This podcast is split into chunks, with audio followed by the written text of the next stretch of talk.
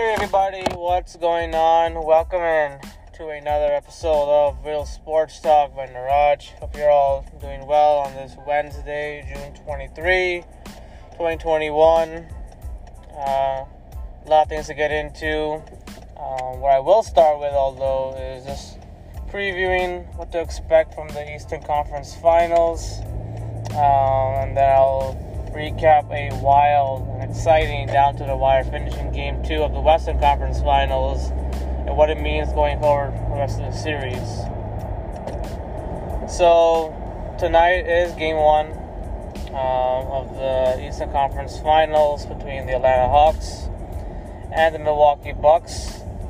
Obviously, this is going to be a matchup in which you're going to see a lot of going to see a lot of different um, adjustments and, and changes throughout the series as, as expected because you know both teams obviously have had an unbelievable run to the postseason.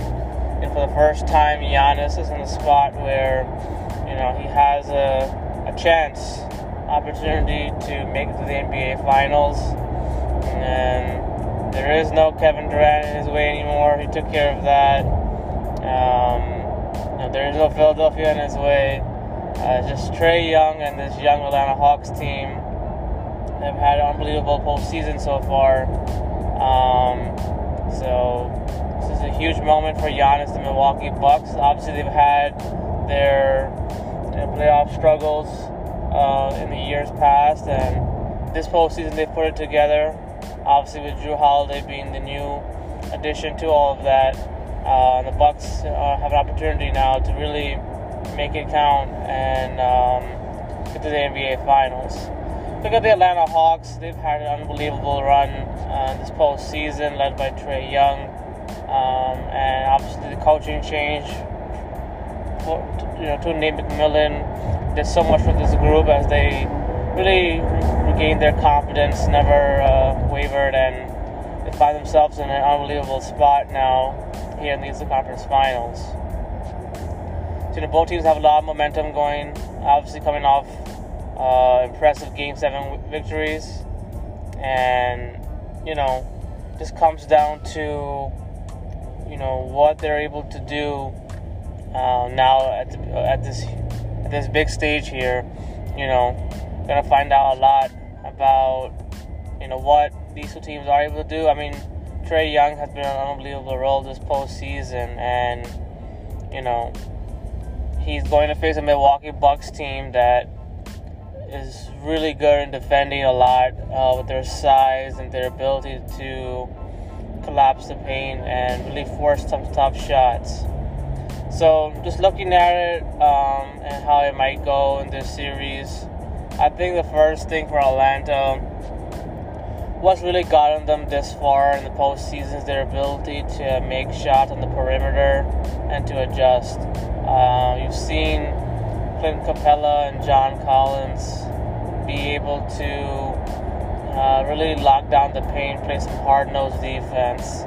Now, you know, against Philadelphia, you know, all they had to really worry about was Joel Embiid. You know, and Brook Lo- uh, and you know in this series you know they have Brook Lopez and Giannis to worry about more so you know. Uh, Tobias Harris is a solid player um, who could score and obviously different but you have you have Lopez out there in the paint. Um, Lopez can score. Lopez can score. Um, he can really do a good job of boxing out. So look at the battle of the bigs here I mean, if Giannis really has his matchup, you know, you'll see obviously John Collins take him up a couple of times, Clint Capela for sure. But you know, but you know, Giannis has Brook Lopez down there, and obviously they have Bobby Portis who may get some minutes in this series. You know, so both teams really, in terms of size and the paint, I mean, you have that there. You have John Collins and you have Capela you know, you got Giannis and Brook Lopez. Uh, not to mention Bobby Portis, who, if he does get some time to play in this series, it will be really, really important just to see how they all kind of gel and mesh together. Um, but the key, like for the Bucks, or, or let me take that back get to the Bucks.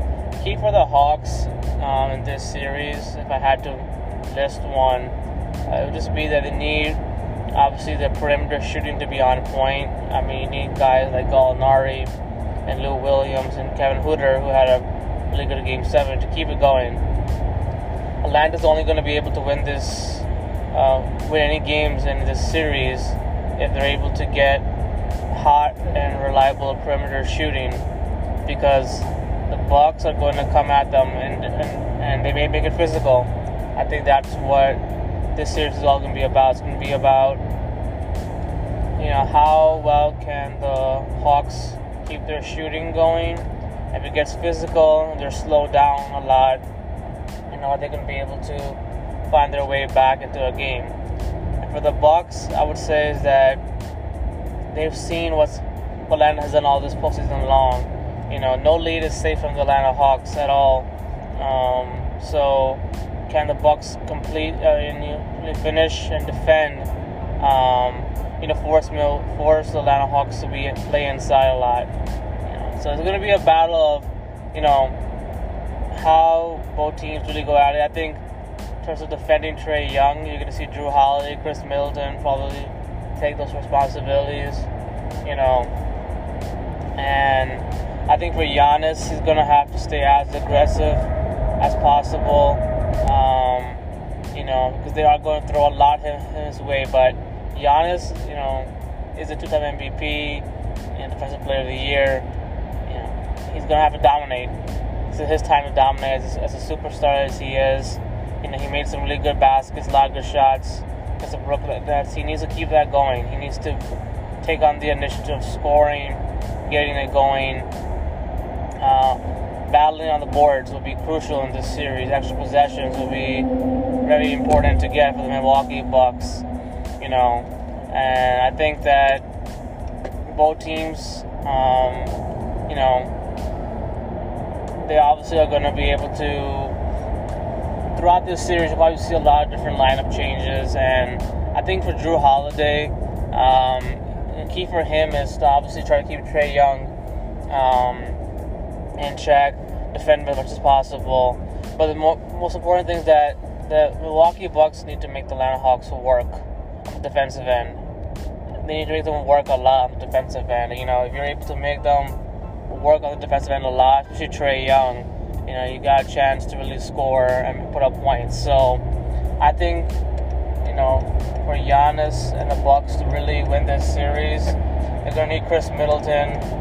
Um, you know, Khris Middleton, Brook Lopez, Jrue Holiday, you know, Pat Connaughton the Milwaukee Bucks are going to need a balanced scoring effort to beat the Atlanta Hawks because we know that Atlanta Hawks, even if one person is off and not having a good game, there's like two other guys who can who can put up like 20 points in a flurry.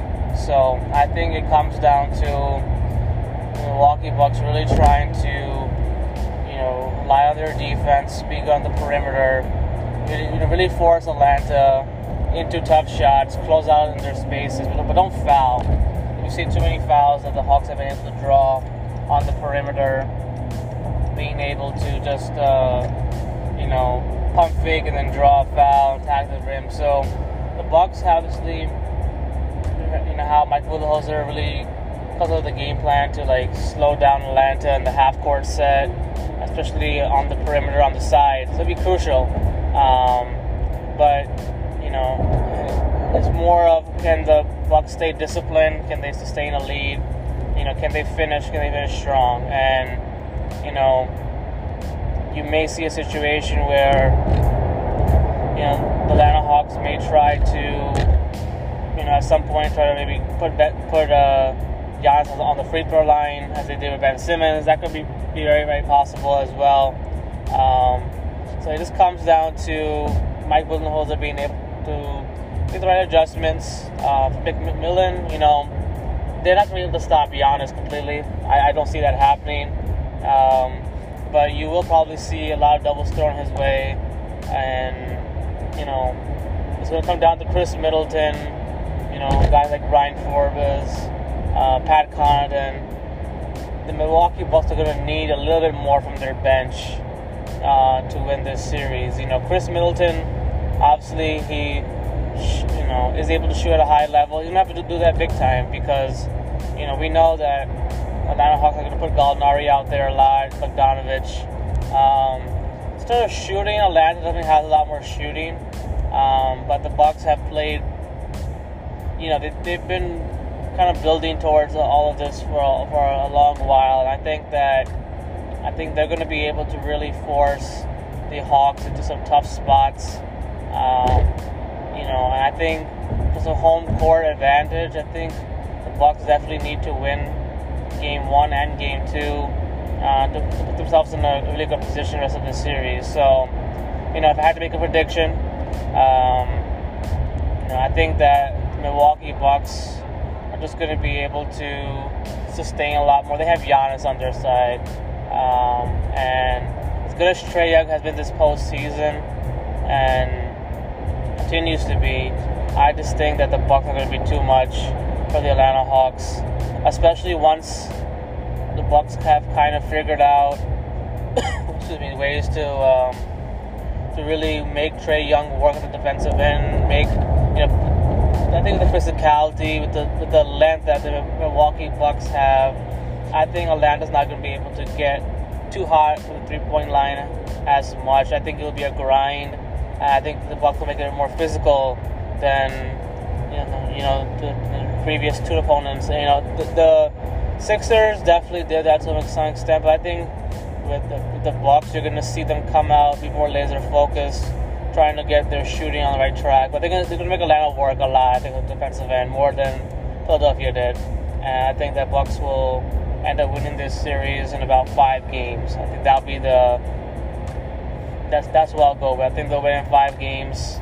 Um, you know, Atlanta's had a great run, and sure they can probably make this a long series, um, but I think that Giannis, just knowing what's at stake and how he's been kind of really getting ready for this moment, uh, I think you're going to see the Milwaukee Bucks come out with some intensity, some focus, uh, to really slow down Trae Young. They're going to force other other shooters to make shots, and I just don't see the Hawks um, doing that as well. Uh, especially in Milwaukee, I think that the Bucks will find a way to to, to, to make it happen. I think they'll you know, be really strong on the on the boards, and I think that they won't give the Hawks like you know multiple possessions. I think it'll, it'll come down to Giannis really having to dominate, and I think he, he will d- deliver. He is facing a tall task, obviously, because you know you have you know the painters of John Collins and Capela trying to crowd you and block you. Um, I just think he'll be able to to get it done. Um, you know, and he's just gonna have to be able to hit shots. The Atlanta Hawks may want him to take that three pointer or two. They might give him space to do that he's got to be able to knock down and play like the superstar that he is. Um, so I got Bucks in five. You know, I think that they'll be much um, more prepared for what Land will, will, throw at them offensively, and I think that one thing the Bucks do, do really well is that you know they can play without fouling. We've seen that in a couple of stretches this postseason. They can play some really solid defense when they have to, and I think that Giannis, Brook Lopez inside um, really need to make sure that they stay disciplined because Trae Young, obviously his shot fix and his emotions, you're gonna see a lot of a lot of things that the Hawks are gonna try to throw at the Bucks. And I think the Bucks' size and their ability on the perimeter is gonna be able to hold Atlanta enough to the point in this series where even if the even, even if the Atlanta Hawks do make a run in these games and do get you know do get up a little bit, I think that the Milwaukee Bucks, with their experience um, will be able to win this series.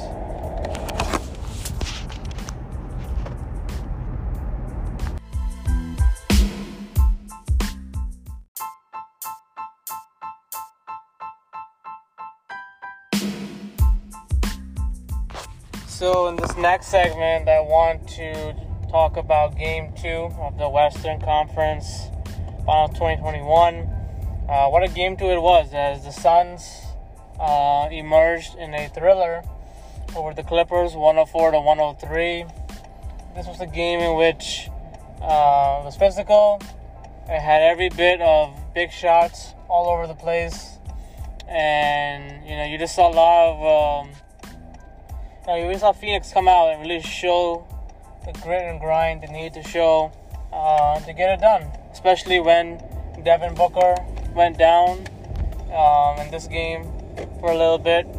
Uh, you know, this Suns team really, uh, under the leadership of Monty Williams, really did a good job of holding it down and being able to take advantage of the Clippers' missed opportunities down the stretch uh, to win game two. So, looking at it, I mean, overall, it ended on a alley oop. Um, you know, Jae Crowder from the you know inbound area. You know, an alley oop pass to the rim for DeAndre Ayton, who dunked it over I think Zubac or Nicolas Batum. Um, but the screen set by Devin Booker and just the way that it all came down to uh, great execution, great play call, and DeAndre Ayton was able to power down and get the get the slam. You know, so it was re- really uh, an electric moment because you know based on just how everything kind of drew, up. You know, Jae Crowder just passed it up. You know, got Devin Booker put a screen on Batum, and you know, Ayton finished it up. But DeAndre Ayton, I mean, what a performance he's had this year in the postseason. I mean, he's playing like a number one overall pick. Um, you know, I was a little bit hard on him early on when I, you know, saw him play. Uh, but he's really been able to uh, get better and better, and he was a big reason why the Suns won yesterday. I mean, he had 24 points, 14 rebounds. Whenever they needed a shot, he was right there. Whenever they needed a block or a rebound, he was right there. Uh, he did it all yesterday. He did it all yesterday. How about Cameron Payne for the Phoenix Suns? You know, he put up 29 points you know, just being good, get to the rim, get to his spots. Uh, he made some big time shots yesterday. As Devin Booker struggled quite a bit with his shots, you know, he had about 20 some points, but he struggled to get, get going early on in this game. And he and Patrick Beverley actually, you know, butted heads um, on a play, which them had to go back to the locker room to get stitches uh, to stop the bleeding that they had. Um, but you, know, you saw the Suns overall with Cameron Payne playing well, uh, DeAndre Ayton doing big things, and Cameron Johnson had some nice buckets as well in the end of this third quarter, um, heading into the fourth, which really helped out the Suns. You know, the Clippers battled back and give them credit. They ne- they were never out of it. They stayed within the you know. You saw guys come in and make shots like Rondo and Kennard. Um, it was a complete effort by the entire the entire um you know offense. And you, you saw the Clippers score um, quite a bit. Although Marcus Morris, you know, he's someone that really needs to score more. Um, I think you know he has been kind of you know on and off because of the things that he's been battling with injuries and kind of wear and tear. Um, but the Suns were able to, you know, keep them in check. They didn't get too much out of Terance Mann either. You know, Terance Mann was kind of quiet. Um, but this game still came down to the wire, and Paul George, you know, got it going late, uh, made some clutch shots. Although the biggest thing that happened to the end of this game was that Chris Paul missed two free throws. I'm saying Chris Paul, Paul George. Paul George missed two free throws. Uh, Paul George, you know, who's been so great uh, throughout this postseason run it's some of the shots that he was missing, the three pointers that he missed. He missed quite a few, and give credit to Phoenix Suns for playing some hard physical defense. Uh, Jae Crowder doing the same thing.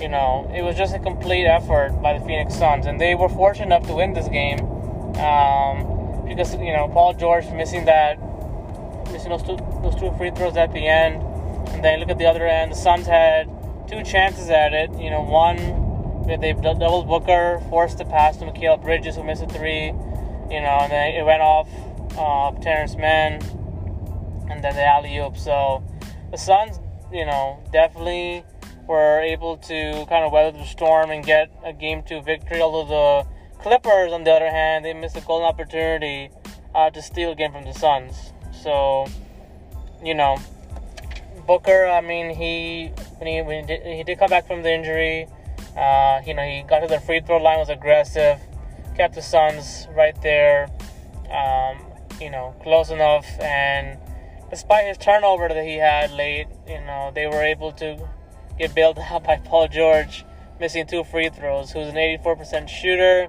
Just in that moment, just did not have it, and like I said, throughout the night, he missed a lot of wide open shots, some good looks that he left us short, um, and the Suns were able to take advantage of that. You know, I think going forward, although the Clippers bench will need more to, to, do a lot more um, if they want to be able to make this a series. You know, Patrick Beverley, Marcus Morris, you know, Rondo had a couple of unique passes. I mean, Zubac played well. Yeah, Reggie Jackson played well, but you know, they weren't as efficient down the stretch. Um, but they, you know, they would they would have won the game if they had been able to really, um, you know, avoid giving the Suns too much of the ability. That play, that final play, I mean, they should have known that that was coming. Um, and you know, the Suns definitely executed it much better than I thought. You know, because when you saw that 0.9 seconds left, you know, you got to be able to throw it up to the rim pretty much. And just surprised that the fact that even though they had DeMarcus Cousins um, kind of guarding, you know, they had DeMarcus Cousins guarding, uh, the, you know, Jae Crowder on the inbounds. You know, you just wonder if they should have just, you know, put someone else in the free throw line or, you know, try to box out Ayton. but you know, these kind of tight games, a lot of things are made. A lot of teams, both teams made a lot of turnovers, unnecessary turnovers, um, and the Suns were able to dial a much better play. Um, with you know, obviously with the all the reviewing and the officiating was kind of tough because you had to wait a long time for them to review certain things, and the Clippers actually ended up having some time on the clock. Um, but then again, by that point, the Suns were already like, you know, no was on the line. They just kind of, you know, didn't let Paul George even get a chance to turn around or shoot from half court. You know, so a wild game, wild game for sure. Um, and this series is going to be, you know, getting going. I think much more uh, in LA. We'll find out because we know what ha- what's happened the last two times Clippers have been down 0-2. So hopefully Phoenix is able to uh, get much better scoring from from Dan Booker next game. Booker, even though he put up points in this one, obviously he wasn't his best self because the Clippers defensively threw a lot of things at him. Um, but you know he's going to be able to adapt to that, I'm sure. And he's got some great shooters on the outside, and obviously Ayton in the paint. Um, if Ayton keeps playing like this, if the Suns keep hitting shots, uh, you know they're going to take control of this series in a big, big way. Um, but very impressive to see how the Suns team responded without Devin Booker. When he came back, there were some tight moments there where they kind of looked a little bit out of place. The Clippers, you know, took a lead at one point. Um, but there were a lot of missed shots by the Clippers. They had plenty of opportunities to win in the fourth quarter, um, but it got to the point where they had to rely on Paul George a whole lot. He definitely uh, just wasn't able to deliver. And then when he went to the free throw line, something that he rarely does, missed a couple of free throws. It gave his son's life. It gave his son's life. Um, you know, so it, you know, it just comes down to that. Sometimes there's just you know, you much as you have it going early on in the game, or if you're like, you know, still getting going slowly, you know, Paul George had played really well up to that point. Um, he just wasn't able to get those two free throws to bounce his way. Because if he had done that, then they, you know, Suns may have not had a timeout. They may have had to go for a three pointer. Um, so, you know, they pretty much uh, gave the Suns a chance to win this game and they delivered in a big way. So, can't wait to see how this series uh, shapes out in LA because we're gonna see a, we're gonna see a lot of more adjustments probably from every coach, um, from, from Ty and from you know Ty and then um, Monty Williams. I mean, just knowing how this, the Clippers were kind of defending, putting Patrick Beverley on Devin Booker, I'm sure there's going to be a, a change in that. Um, but Booker, even with the defense that he was on him, he made some timely passes, and more importantly, Cameron Payne, DeAndre Ayton were the reasons why the Suns got the victory yesterday.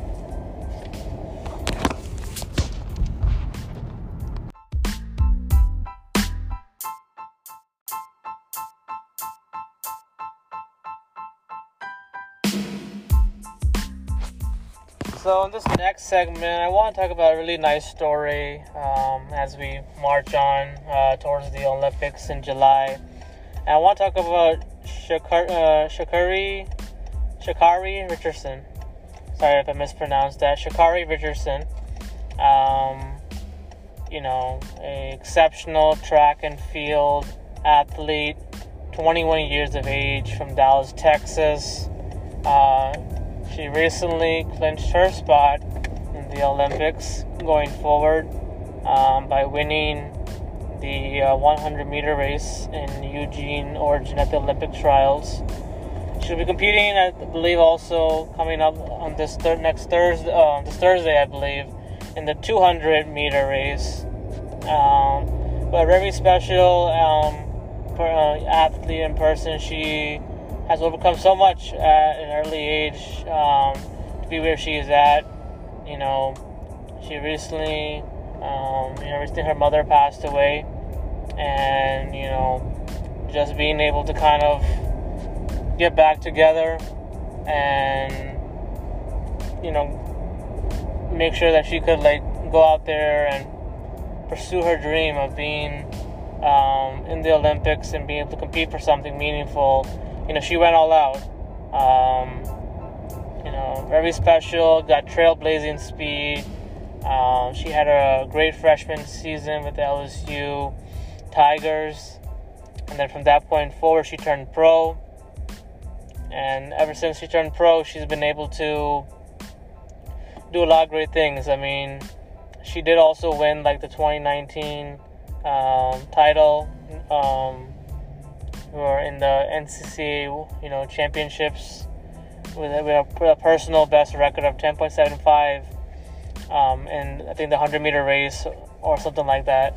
You know, so she from early on um, kept impressing at a very early age, and when she turned pro, she took it to another level where, you know, she was being compared to some of the great um, Olympian athletes, you know, sprinters and track field athletes um, that they are today.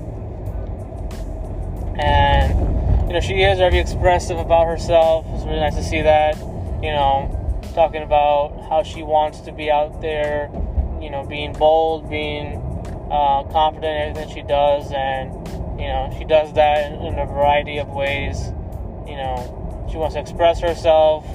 Um, and you know, she continues to kind of work at it. You know, her family and her support support system has been great, and just seeing how you're seeing more and more young athletes get into, you know, all these sports. You know, they all go through some challenges and adversity, and for her, you know, she just wanted to really go out there, give it her all, um, live her passion, live her dream, and she's doing that in in a big way very passionate about everything that she's going to do, and she has high standards as any other athlete would have to you know make it with the Olympics. So, you know, she's going to attempt to become the first American woman to win a gold medal um, since Garrett Rivers in 1996. So she's aiming high, going for the you know going for it all, and as I mentioned, ever since she really turned pro and started competing in events uh, all across uh, where she could. You know, she's been able to make a little big name for herself and, um, you know, got a great smile, great attitude. I'm sure she's going to do great um, on a big stage. And hopefully she, you know, does bring home a gold medal as well. Because um, that would be even more sweeter and more memorable um, considering how she's had a you know, a unique start to her professional career, what she's been through, being able to like, you know, get that inner confidence, get that ability to express yourself, um, you know, to not let things kind of sit. And she's been talking about a lot of things. She continues to talk about it. Um, I think she'll be making a lot of waves coming up in the years to come. Um, you know, when it comes to track and field, track and field, it's going to be fascinating, fascinating to see what she does uh, and, and, how many more times she competes, and what kind of personal best time records will she set along the way because you know she's striving for the best, and that's all you can all you can ask for. You know, giving it your all and um, continue to impress and set many records, but also be able to leave a you know bigger legacy than that in terms of just personality, style, um, you know, raising raising your level um, where you can be successful. And so far, she's on that path right now, and I think she'll continue to do well um, in the years to come as she gets more and more experience into the into the sport itself.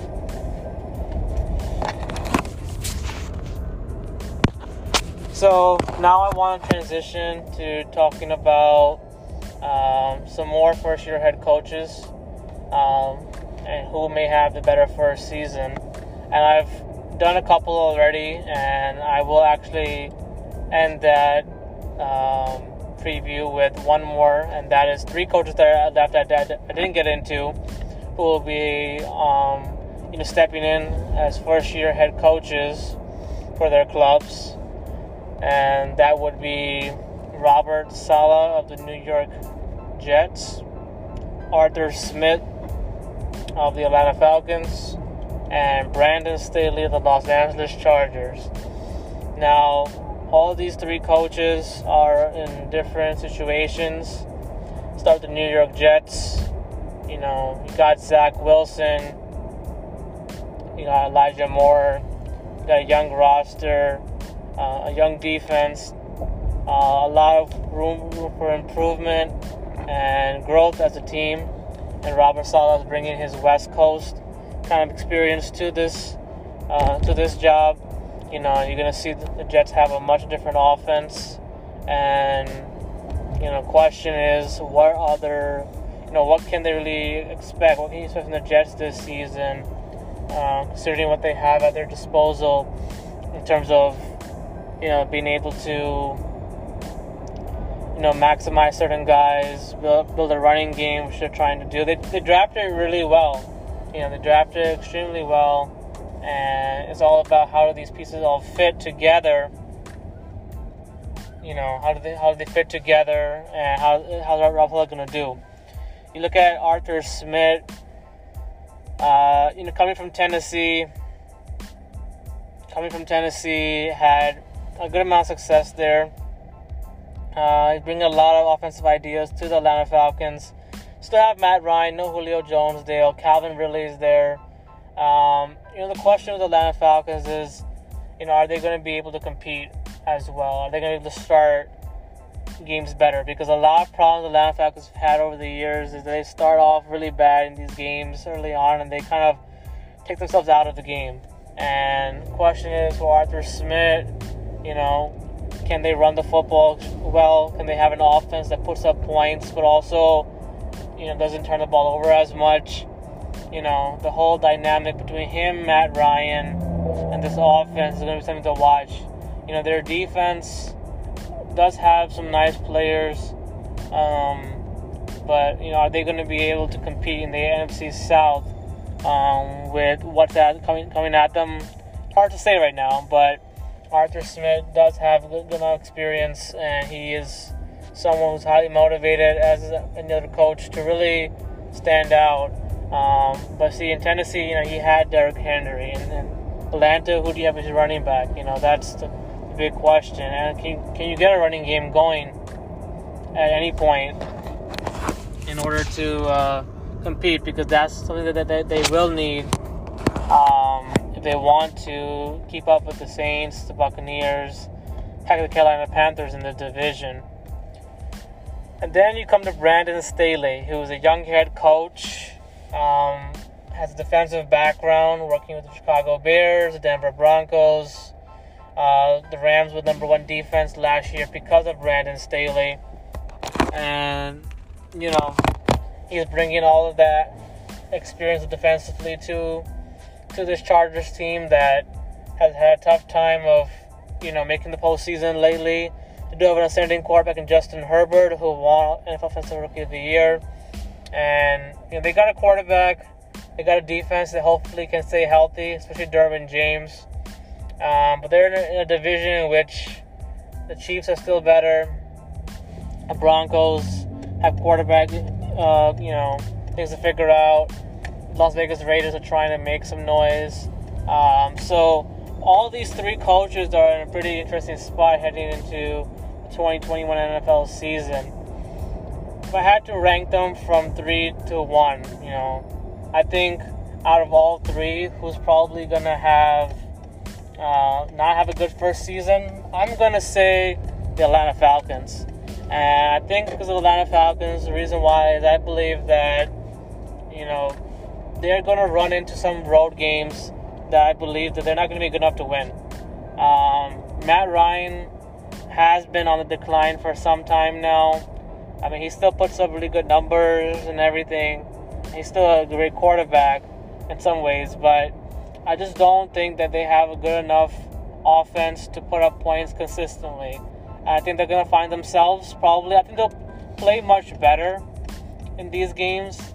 Uh, they will not like you know get completely like beat up. I think because they do have a great amount of talent on their team and at the wide receiving position. So it really comes down to you know how do they perform against big time opponents. I just don't see them being able to do that well enough to the point where they're going to be able to have a winning record. I could see them winning maybe four to six games, um, but I think they just they don't have enough yet uh, in terms of of a defense. They need more on that side of the ball, um, and I think the Arthur Smith's going to struggle because if he's going to put a lot on Matt Ryan, uh, I think Matt Ryan is going to have a tough time not having a you know reliable target. Now, really made turn out to be a, a, a big time player, um, but I just don't see that offense putting up points um, too fast. They'll put up points for sure in, some games, and they'll be competitive enough to the point where they may be able to win some division games. But I can't see them having a good. I can't see them having, having a good first season. They, they need more talent on that team. And you, know, you trade Julio Jones, your team doesn't get better and I will stick to that until they prove me wrong. At number two, I'm going to go with Brandon Staley. I'm going to go with Brandon Staley, and here's the reason why. The Chargers, as a group, as an offense, they may be much better than the New York Jets, maybe. But they are in the AFC West. They are in the AFC West, and I just don't believe that they have everything that they need to put forth a winning record this year. They may come close to it. They may come close to it. But I just don't see it right now. And look, this is this is all about who will have the better first season. There's a lot of variables that will change between now and September. But just going off what the Chargers are embracing in this season, in terms of what Brandon Staley is going up against, you know, he's got a lot of defensive background experience, which may help that Chargers defense. But I'm looking at Justin Herbert and his offensive de- development. You don't want to see a regression in Justin Herbert. And so you hope that he's able to play well. I think the Chargers are going to be able to you know, be competitive somewhat, but I just don't see them being able to have a great, great season with, with make the postseason. I'll stand by that. Let me change, change my mind a little bit later, but I think that out of all these three coaches, I think that Robert Saleh may have a better first year. Only from the point of view is that there's not a whole lot of expectations with the New York Jets, and the kind of success that he had with the 49ers, the kind of quarterback that he has, and, and Zach Wilson, uh, the Jets may be able to be a little bit better. Um, and depend, they all all these coaches may have the first, like they all may have the first. They, you know, they, they have a may have a record similar to each other. Maybe all these teams. I, I, you know, you know, you know, Robert Saleh, Brandon Staley, Arthur Smith. But I think the Jets are more set up um, to have a better coach for the long term and first season. I think that Robert Saleh, you're going to see the Jets improve um, in some key spots to be able to win some games maybe that they couldn't win last year. Uh, I could just see them being much better. I could see Robert Saleh being much better because of what he's been able to kind of watch Kyle Shanahan do. Um, you know, over the years, I think that he is going to really do a good job of getting the Jets to be a better team. I think they'll be, you know, they may not have the better record than the Chargers or the Atlanta Falcons, maybe, but it's just a, a first season and the totality of what they may, look like. I think Robert Saleh will be able to do a lot more with his roster than than the Atlanta Falcons coach Arthur Smith will do with his roster and what Brandon Staley will do with his roster. Now I know it's bold, I know it's bold, and it's not um, being New York biased or anything like that. Just going into the grand scheme of things, looking at these three coaches and who may have a better first season, I think Robert Saleh is going to have it. Now, it may not be a winning season, but in terms of the roster, what you can get out of, out of your your team, I feel like Robert Saleh is going to be able to do a lot more um, in some spots than Brandon Staley will do with his his team in the first year.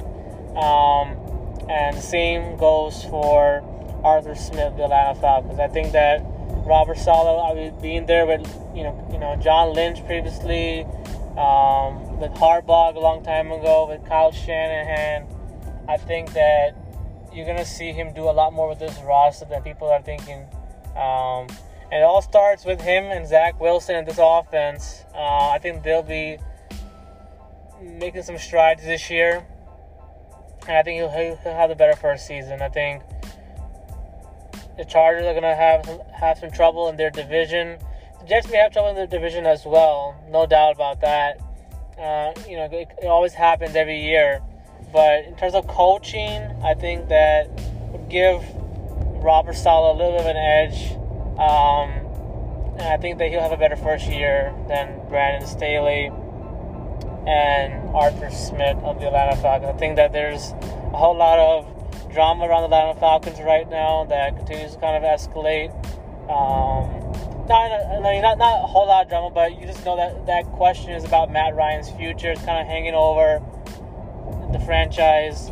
Look at the Chargers; they just haven't been able to win in a long, long time. And, and even though Justin Herbert had a great first year, more game tape more film study on him.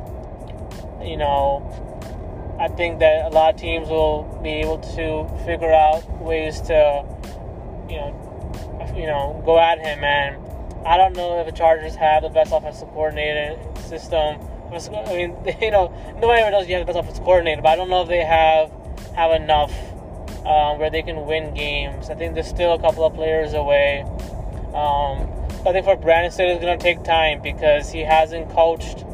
Um, you know, from going from, from, a defensive coach to a you know main coach is a big thing. And like Rob is doing the same thing. Robert is doing the same thing, but you know he's bringing along some more familiarity um, with you know Mike LaFleur. I think that's why they're going to be able to have a better first season. Um, whether they get to the playoffs or not, I think they'll have the first, better first season than these two teams.